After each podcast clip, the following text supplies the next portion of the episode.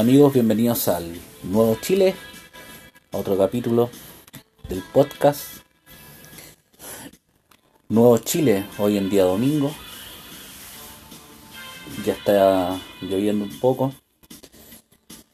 Bueno, eh, los últimos capítulos me he dedicado a deconstruir la política eh, liberal, la política marxista, hablar de temas de inmigración he dejado un poquito de lado el analizar el circo político chileno.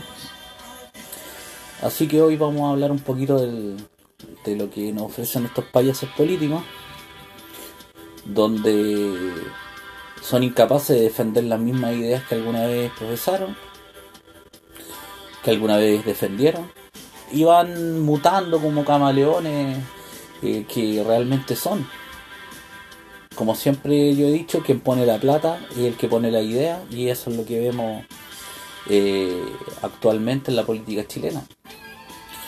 Vamos a partir eh, analizando primero al soldado chileno de la revolución bolivariana, el amante más grande del chavismo, que es el senador Alejandro Navarro, que fue a las medias a Nicolás Maduro y que cuando el comandante Chávez eh, estaba vivo eh, viajó innumerables veces a chuparle la bota eh, al comandante, este senador. Como anteriormente lo ha hecho también, lo hizo con los Castro, etcétera, etcétera, etcétera. O sea, lo que más podríamos analizar sobre este personaje es sus acciones nos llaman la atención. Lo que lo que lo hace ser bastante consecuente en un sentido con sus pensamientos revolucionarios, eh, sus pensamientos más allá de no estar de acuerdo en nada con lo que dice, se muestra mucho más, eh, de una sola línea. El problema eh, de esto es que se, se puede, puede apoyar a, a Maduro todo lo que quiera, pero después ir, viajar a la frontera de Chile y Perú y acusar al gobierno, a este gobierno nefasto de Sebastián Piñera, de no dejar entrar venezolanos, es claramente una muestra de la hipocresía, de no entender o de querer mostrarle a la ciudadanía que el culpable de esta migración masiva eh, fuera Chile y, lo, y realmente el mismo régimen que él va a besarle los calcetines. El mismo régimen que con que él se da el, el, gusto de levantar el puño, de levantar el puño en alto y decir viva la revolución bolivariana el mismo que tiene a 4 millones y medio de venezolanos fuera de su país, pasándolo mal. Pasándolo mal. Ese es el problema. Eh, hay que entender que el contexto de todos los capítulos que, que y por eso yo nunca voy a voy a recibir acusos o voy a, voy a tomar en cuenta los acusos de xenofobia y que lo acusan de racista a mi programa porque yo nunca he hablado en contra de los venezolanos. Nunca. El problema no es de, los venezolanos, el problema es del, socialista, del socialismo marxista. Ese es el problema. El venezolano tiene el legítimo derecho de buscar un mejor futuro eh, dentro de sus posibilidades. El problema es que eh, los países son independientes y llega un momento donde Chile ya no podía recibir, no podía recibir inmigración. No puede recibir estas migraciones y esa es la crítica. Yo la crítica ni siquiera la dirijo al pueblo venezolano porque ellos lo están pasando mal. Yo si, si lo más probable es que si Chile viviera lo mismo eh, estaríamos en la misma situación, pero para eso eh, hice el podcast para que la gente que escucha entienda de que el fenómeno migratorio venezolano y, un, y muchos fenómenos son resultado, causa-efecto de políticas como el marxismo comunista o socialista. El marxismo es, un, es una ideología que aparte de ser fracasada, eh, intolerante y totalmente, más allá de ser intolerante, es inviable. Es inviable. En ningún país ha llegado al poder sin un muerto. Entonces eso lo hace inviable. El que me diga que en Chile llegó al poder sin muerto es un, es un totalmente ignorante histórico, porque hubieron muchas muertes antes de que llegara yendo al poder. Pero bueno, ese no es el tema de fondo. Analizando al soldado Navarro, eso, que tiene que ir a meterse Chacayuta a la frontera a defender a los supuestos. Eh, y los que están arrancando Venezuela están arrancando del, del mismo Nicolás Maduro y del régimen narcosocialista. Entonces ahí es donde, eh, o sea, ¿dónde queda la consecuencia del discurso? Si él fuera un realmente amante de la revolución bolivariana, criticaría a esos venezolanos. Es, el, es, el, es lo que yo no entiendo. Y esa es la inconsecuencia del soldado, del soldado navarro. La misma Michelle Bachelet, siendo que el informe puede tener una gran cantidad de, discusión, de que no acusa eh, al régimen de Maduro eh, directamente de, o sea, no al régimen, sino al sistema económico marxista, no lo acuso directamente de, del problema venezolano eh, y de la destrucción, más allá de la democracia, de la economía, de las libertades. como el informe no lo acusa directamente, sino que también habla de, de de otra serie de factores, pero como no acusa al régimen ideológico, eh, estos tipos se sienten con el derecho a, a seguir apoyando al, al régimen. Ese es el problema. Así que el soldado Navarro, lo más, lo más, lo mejor que podría pasarle al soldado Navarro es que en las próximas elecciones no fuera reelegido y el chileno mostraba una cierta coherencia con la defensa de los derechos humanos y con tipos como este. Eso es, lo que el chileno tiene que aprender. O sea, si un país, un régimen, es capaz de asesinar 6.000 personas o 7.000 personas en un año, no hay ideología que, sea buena. Ese es el problema. Ahí está la, la madre la madre de toda la de todas las respuestas para no apoyar a, a, políticos como Navarro, que son un payaso, eso es lo que es. Le falta la nariz de Tony, pintarse y, y salir a, a recorrer eh, Latinoamérica con sus discursos baratos.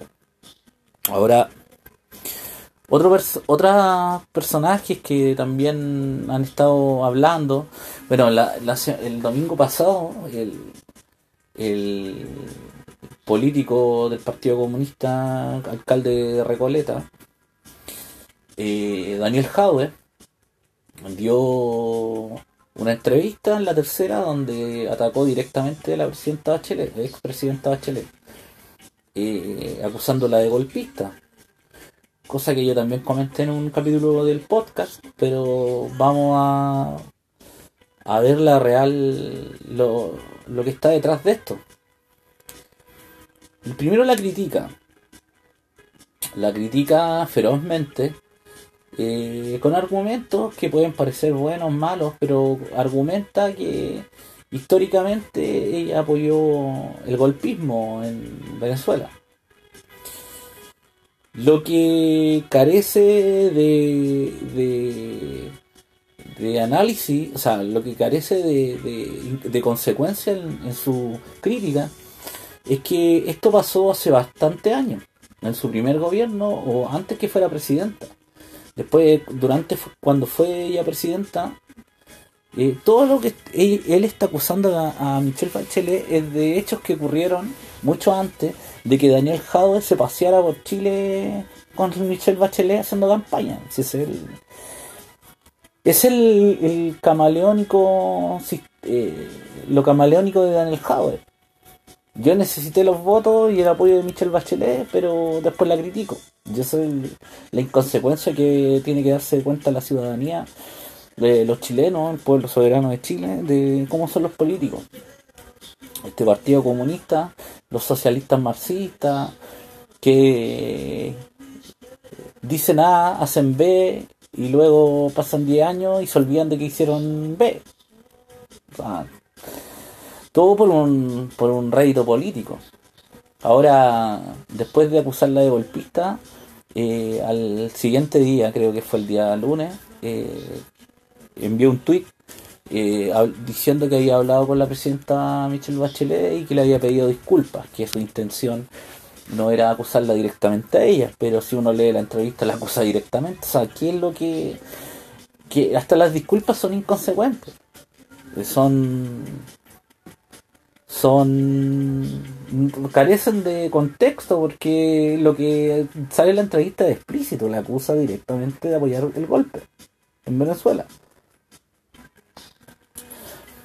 Después hay una serie de personajes que hacen eh, que salieron a criticar a Daniel Jadwe, que son todos los bacheletistas o ex conocidos nueva mayoría, como se llame el circo político de la centroizquierda, eh, apoyando a Michelle Bachelet y diciendo que Daniel Jadwe había equivocado, usted, y eso es más que nada por presiones eh, del Partido Comunista. Una cosa de hablar de. Lo que pasa es que para entender el, cómo se mueve el circo político, Michelle Bachelet eh, aún por más que ella haya dicho que no va a hacer, ese es otro tema que pasó en la semana, que haya comentado que ella no va a hacer, eh, según comentó a su círculo cercano, que no estaba disponible o que no iba a ser candidata por tercera vez, pero eso puede ser totalmente eh, un, una declaración al voleo que es para espantar la sorpresa política. Que lo más probable, según lo que yo estoy viendo, como no hay figura relevante en la izquierda o en la extrema izquierda, Michelle Bachelet es la única figura que puede hacerle el peso a alguien de la derecha o centro, o centro derecha. Así lo veo yo, así lo estoy viendo. Entonces, lo más probable es que Michelle Bachelet sí sea candidata. Eso es lo que yo estoy. Eso es lo que estoy mirando. Pero, pero a Michelle Bachelet no le conviene meterse en política en Chile por su cargo en, en, la ONU. Le conviene estar ausente, no caer en el debate de ideas y el mismo efecto y lo mismo que hizo cuando estuvo en ONU Mujeres eh, de aislarse de la política nacional y solamente a, los cinco meses antes de la campaña empezó a hacer debate y ideas, pero bastante débiles. Recuerden que Michelle Bachelet no quería ir a ningún debate. ¿Por qué? Porque no le, eh, Michelle Bachelet es una persona políticamente bastante limitada. El tema es que tiene un carisma eh, que la hace ser relevante. Eh, pero si la pone en un debate con personajes más, más interesantes, suele irle bastante mal. El problema es que en Chile no hay no hay políticos interesantes. Ese es el problema. Son, son todos unos payasos políticos bastante no carecen de ideas. No es que llama la atención cuando aparecen políticos que tienen, por, lo, por último, saben hablar. Saben construir un discurso.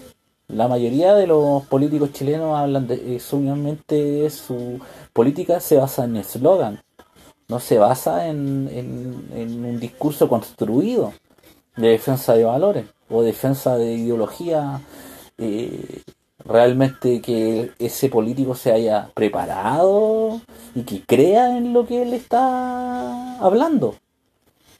Aquí eh, como el, el, marxista niega de su, de su ideología extrema, trata de abuenar su ideología y ese es el, y ese es el problema que, el marxista no, el marxista va a poder sacar votos tiene que disfrazar su ideología. Así que, ¿qué puedo decir de, de, las consecuencias de la declaración de Daniel Jadwe? que yo creo que se por, por la interna de la nueva mayoría y el Partido Comunista como aún goza de, de, de, los votos que dentro de la coalición nueva mayoría eh, con que salió elegido eh, muchos diputados, etcétera, etcétera, etcétera, aún debe mantener un, un, un, cierto respeto sobre la imagen de Michelle Bachelet. Y ese es el problema de por qué yo creo que el Partido Comunista llamó al orden a Daniel Howard. Por eso es que también la diputada Carol Cariola, Camila Vallejo, eh, no criticaron a Michelle Bachelet. Ahora, el Partido Comunista en su ala más dura y dentro del, comité político y de relaciones exteriores del Partido Comunista, eh, en vez de atacar a Michelle Bachelet, atacan atacaron el informe, con que estaba sesgado, y que pero no atacaron a Michelle Bachelet como persona. Y ahí es donde está la diferencia. Eh, atacaron el informe y no atacaron la persona. Daniel Howe atacó a la, a la persona. Es el, es el, es el, el pequeño elemento distractivo eh, la diferenciación del, del discurso de Howe y el discurso del Partido Comunista. Así que yo creo que por en la sombra se prepara una tercera candidatura de Michelle Bachelet que sería bastante nefasto. Pero entre lo que tenemos ahora y Michelle Bachelet yo no veo ninguna diferencia. realmente son las mismas políticas eh, globalistas, las mismas políticas de apertura de fronteras, las mismas políticas de empobrecimiento de la población, las mismas políticas basura de la corporación política actual.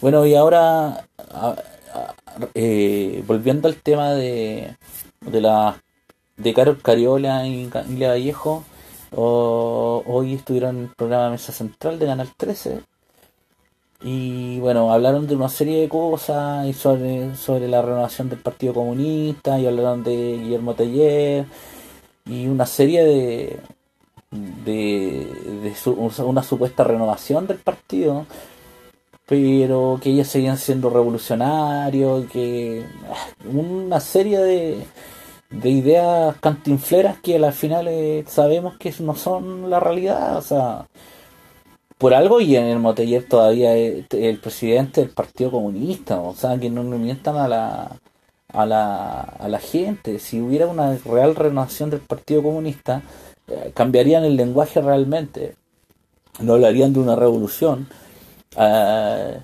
cambiarían las figuras históricas del Partido Comunista y no andarían varios de sus militantes besándole la bota a Chávez allá en Forest Sao Paulo. Hacen, dicen A, pero pero hacen B, es lo mismo que todos los políticos. Ahora sobre el tema de la reducción horaria en el trabajo, mucho, cuando hace muchos años se debería haber bajado la, la reducción horaria. El problema es que en el momento histórico que estamos viviendo, eh, la reducción de horas, la reducción de la jornada laboral a 40 horas. El problema es que justo en este momento eh, siempre hay un momento histórico para hacer las cosas en la política. Un momento histórico era cuando Chile estaba creciendo eh, al 6% y estaban las condiciones eh, dadas para que el país pudiera reducir su jornada laboral. Por una mayor producción, una, había muchas empresas que le estaba yendo bien, etcétera, un contexto económico ideal para poder darle una mejora al trabajador. El problema es que en este momento cuesta un mundo encontrar trabajo. Entonces, no es el momento histórico. Siempre hay un momento histórico para, para cambiar la, las políticas las políticas laborales, etcétera, etcétera. Más allá de que no sea el contexto histórico, pero yo no me pondría eh, a las 40 horas tan tajantemente, pero la explicación es la que me deja helado eh, o sigo pensando sigo y sigo entendiendo que el Partido Comunista y cuando dice que se está renovando que necesita saber la vida nueva eh, sigue pensando lo mismo las mismas cosas que pensaba en los años 50 60 o en la época de Lenin. Habla de que, que como se van a reducir las 40 horas y va a quedar un espacio que tiene que cubrir el empresario porque se van a reducir a 5 horas, el Estado debería subvencionar para que se creen nuevos empleos. Entonces, en vez de mejorar la economía, lo único que va a hacer es subir el gasto fiscal. O sea, es una es una es una mirada totalmente totalmente llevada a la nueva creación de riqueza. O sea, ¿en qué, en qué estado el Estado... Eh, o sea, la, señora, la señorita Camila Vallejo está pensando en los migrantes más que en los chilenos. O sea, realmente la fuerza, la, el, el, problema chileno en este momento tiene que ver con la migración. No es un problema, es un problema artificial que han creado todos los políticos. El, el, país está sobrecargado con políticas que no ayudan al progreso. Ya que les gusta tanto la palabra progresismo. Está cargado con políticas que no ayudan al progreso, en ayudar a instituciones que no tienen ningún valor. Eh, gasta dinero en cosas que no le ayudan nada al chileno. Entonces, eh, el país se endeuda, se endeuda, se endeuda, y lo único que va a terminar haciendo es lo que quieren los globalistas y los entes como la ONU, como el Banco Mundial, como el FMI, que los países se endeuden de una forma tan brusca y tan grande que terminen debiendo más de lo que ellos producen. Y eso es lo que termina pasando en países como Estados Unidos, donde deben el 98% del PIB impagable. Impagable. Que no, en vez de hacer progreso, en vez de, de, de, que el país surja, lo terminan hundiendo. Eso, imagínense eso que está viviendo Venezuela. El, lo que está viviendo el país venezolano, esa crisis, ese hoyo que va, a dejar cuando termine el, régimen de Chávez. Por lo menos 50 años se van a demorar en salir de ese hoyo. 50 años se van a demorar en salir de ese hoyo y volver a lo que eran antes. ¿Para qué decir del, de Cuba? Cuba va a poderse levantar de las cenizas, va a necesitar primero que termine el régimen y después por lo menos unos 50, 60 años para, para poder eh, levantarse de, de, cuántos años de progreso. 70 años. Así que eso con la, la, la supuesta renovación de, de, la política del Partido Comunista, yo la verdad que las políticas que ellos ofrecen son las mismas cosas que ofrecieron los, en Chile hace en los años 60, 70 y que han ofrecido siempre. El Partido Comunista no tiene ninguna respuesta eh, a, a los países más que la dictadura del proletariado donde el proletario no es el que llega al poder, sino que llegan los jerarcas del Partido Comunista y terminan asesinando a los obreros en las calles y en las fábricas si es que no estás de acuerdo. Así es, así es, así lo dice la historia. La historia escrita por ellos mismos, ellos mismos han declarado que cada las revoluciones necesitan muertos.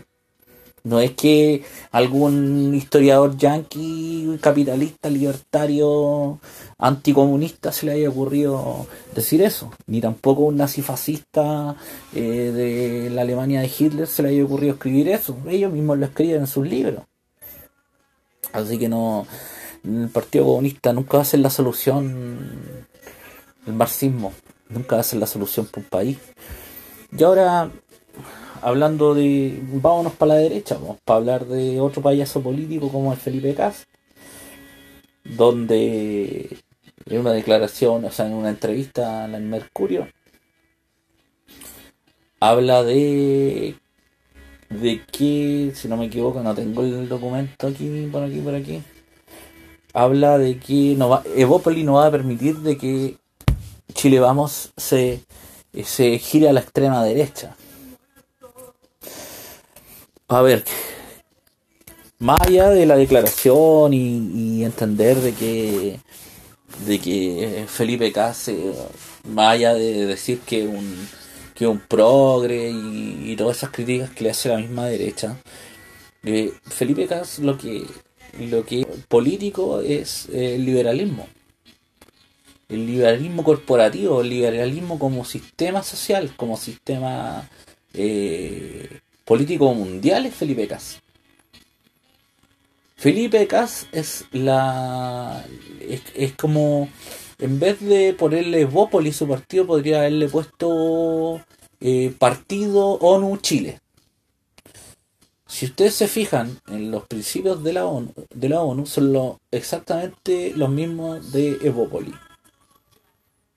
Y el que no crea, busque lo, lo, lo, que eh, la ONU, no en la carta funda, no en la carta de derechos humanos, sino en las políticas ONU, métanse a la, página, a la página de la ONU, cuáles son las políticas que ellos que ellos quieren implementar y que, y que recomiendan a los países del mundo. Las mismas políticas que la ONU recomienda implementar en los países del mundo son los que son la ideología de la ONU, de Obópoli, perdón. Entonces Felipe Cas, eso, es globalismo. Son las mismas políticas. Entonces, ¿por qué ¿Por qué Felipe Cas declara que no se quiere mover a la extrema derecha? Porque, claro, ese es un ataque directamente a su tío, ya que eh, José Antonio Cas eh, declara que la derecha light le hace muy mal a la derecha. Bueno, esto lo he dicho, lo viene diciendo hace bastante tiempo.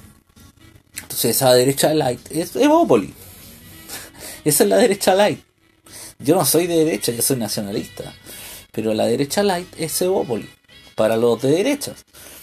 Entonces, claro, pues cuál es la respuesta dentro de lo picado que puede estar Felipe Cas con Luciano Bruscoque y todo, todo Evópoli. Es que, qué mejor, ¿cómo puedo acallar a este, a este, a mi tío? Le digo que es extrema derecha. Porque ya saben que en un país acusarte de extrema derecha ya, ya es grave. Oh, la extrema, la extrema derecha. Y se, y se asocia a neonazi, a cabeza rapada, etcétera, etcétera, etcétera.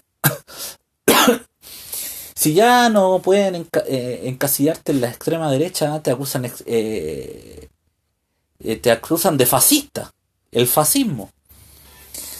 Eh, entonces, claro, ya como la extrema derecha no fue lo suficientemente, eh, ya ha sido lo suficientemente desnostada por los medios, entonces atengámoslo de fascista. Entendiendo que el fascismo es solamente posible, fue solamente y solamente existió solamente en Italia, y es imposible de llevar a cabo en otro país.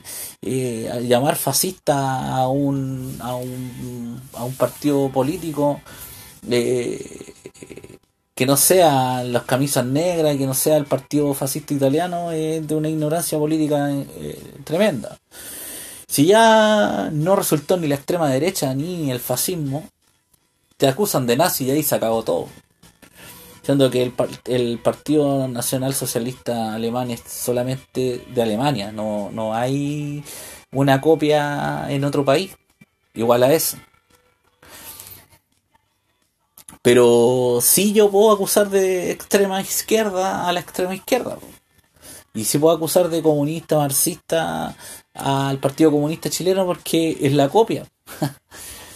Entonces cualquier movimiento que sea nacionalista, que sea identitario, no lo puedo acusar de nazi, pues ahí es donde se equivocan los ignorantes políticos. Así que este, este, este, este circo que hacen los políticos eh, nada, más, nada más tiene que ver con lo camaleónico que son. Felipe Cas acusa a su tío de extrema derecha, si esta pelea la contesta José Antonio K, no ha revisado Twitter, no ha revisado las redes sociales hoy mucho. ver, ver si realmente le habrá respondido, le irá a responder mañana en alguna entrevista, etcétera. Si lo si se atacan mutuamente, no esperen mucho tiempo desde que ya eh, Felipe Cas le acuse de nazi o de fascista. Porque ese es el lenguaje que necesitan estos partidos que quieren hacerse con el buenismo de, de la globalización. Eso es lo que es Evópolis. Evópolis es la ONU. Y se quieren quieren hacerse con el lenguaje que ocupaba la concertación en los años 90, carecen de contexto histórico propio. Ellos no representan a nadie en el sentido, o sea, no han creado ningún ninguna ideología nueva, no, no creen en algo, eh, no creen, son como... Por eso es que es, difícil encasillar Evópolis. ¿Qué es Evópolis? Evópolis simplemente apoyar el, quieren libre mercado, pero son liberales completos, eso es lo que quieren. Entonces hay muchas personas que se, son liberales, pero también son nacionalistas. Y entonces hay que entender que hay diferentes errores conceptuales sobre este tema. Hay mucha gente que... ¿Por qué? Porque más que en el fondo histórico, muchos pinochetistas se dicen que quieren el libre mercado, pero caen en un, en un error conceptual cuando sí quieren apoyar a la industria nacional cuando sí están a favor de, cerrar fronteras o, de leyes de migraciones más fuertes, porque el discurso del, liberalismo va totalmente en contrario con eso. No son, no son, no son compatibles. Entonces, llamarse libertario o liberal eh, cuando tú tienes un fuerte eh, espíritu nacionalista, eh, es un error conceptual. Yo diría que las personas que quieren defender la el, lo que se hizo en el gobierno militar económicamente tienen el legítimo derecho a, pensar de que eso está bien, por más que yo piense que si cometió una, una gran cantidad de errores que fueran en contra del mismo país. Pero eso, bueno, eso es lo que pienso yo. Hay mucha gente que puede estar de acuerdo y puede defender ese legado. Eh, pero no va por el lado libertario, yo creo que es más que nada defender eh, lo que tiene que defender la gente que que se dice nacionalista y tiene y defiende ese ese lo que se hizo en la, en la época del general Pinochet tiene que identificarse como nacionalista el nacionalismo eh, identitario el nacionalismo chileno tiene que ser construido en una base identitaria, con políticas propias de Chile. No tenemos que copiar cosas que no... el, por eso es que el, nacionalismo chileno, o sea, llevar una nación, a lo mejor eh, todo depende del contexto histórico. En un momento histórico, Chile puede ser muy liberal en el sentido económico y hay contexto histórico que Chile se tiene que retraer y tiene que apoyar su industria, etcétera, etcétera, etcétera. En este momento histórico, Chile debería ser eh, muy, muy proteccionista. ¿Por qué? Porque tenemos el globalismo y las multinacionales atacando al país, queriendo eliminar, quieren comerse toda la empresa chilena lo que vamos a terminar teniendo es un, un lo que quiere el globalismo es que todas las empresas multinacionales se hagan del monopolio de toda la producción mundial. La única forma de combatir esto es que los países tienen que reforzar su, su, su industria. Al final es cuando hay una, una crisis económica en, en el mundo, se, lo que hace que la gente no se cague de hambre son las empresas nacionales y que se mantenga esa industria. En Chile lo que pasó fue que la industria nacional eh, se fue muriendo, muriendo, muriendo, muriendo, porque toda la corporación política hizo hizo lobby y le hicieron lobby para que se privatizaran una gran cantidad de empresas y entraran en empresas eh, con una política totalmente en contra de, lo, de las empresas chilenas. O sea, el caso más, más ejemplizador para esto que estoy hablando el tema de la, de la, de la industria de la leche. En Chile mataron la industria de la leche, prácticamente, y, solamente quedan algunos sectores y alguna Coluna es la única que va quedando si es que no me equivoco. Y entró, entró la competencia de empresas que de países que sí subvencionaban el subvencionaban la industria lechera. Entonces, ¿cómo vaya a competir contra eh, una empresa multinacional que más encima su, el Estado la subvenciona. Ese es el problema con el liberalismo y ese es el problema que no quiere entender mucha gente, pero para eso este podcast, pues, para que puedan entender de que de que los nacionalistas no creemos en el, en el no es que no creamos en el libre mercado, no creemos en el liberalismo, no creemos en el marxismo. Creemos que la dirección de, una, de un país tiene que ser llevado eh, por su propia soberanía. En un momento histórico a lo mejor puede ser más libre. Y en otro momento histórico tiene que ser más cerrado. Lo que no defendemos los nacionalistas en Chile es una, una expropiación de la gente que se, eh, de sus bienes, la expropiación de, de la empresa. Eh, la única forma de, de, que el país surja, la única forma de que de fomentar de que el chileno eh, prospere, de que el chileno tenga ganas de ser mucho mejor, es fomentando la, la, la, la libre empresa y la propiedad privada. Eh, al final, eh, por eso es que, que, los nacionalistas valorizamos tanto la propiedad, eh, nacionalista chileno, no olviden que, que el nacionalismo, eh, cada país tiene su propio nacionalismo y el nacionalista chileno la propiedad privada la, tiene, la respeta. Creemos que la única forma de tener una economía soberana es apoyando la industria nacional la única forma de tener una economía. Porque si no la apoyas, termina pasando que las multinacionales terminan teniendo tanto poder que corrompen a toda la corporación política. Ese es el problema.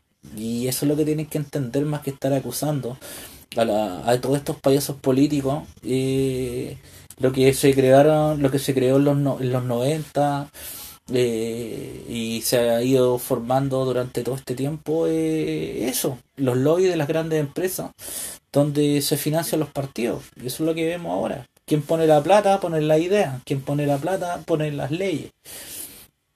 Y eso no puede seguir pasando.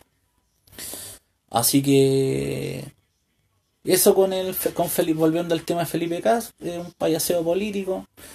De esperar de que, de que de que, que ver qué es lo que le dice el tío de José Antonio Cas y acusar de extrema derecha o de que extremo a, a José Antonio Cas de solamente un gesto político eh, para el centro, para el votante de centro, el votante de la centro izquierda, para que mire mejor les dé más votos porque saben que dentro de la derecha eh, ya perdieron gran cantidad de votos que se van a ir al Partido Republicano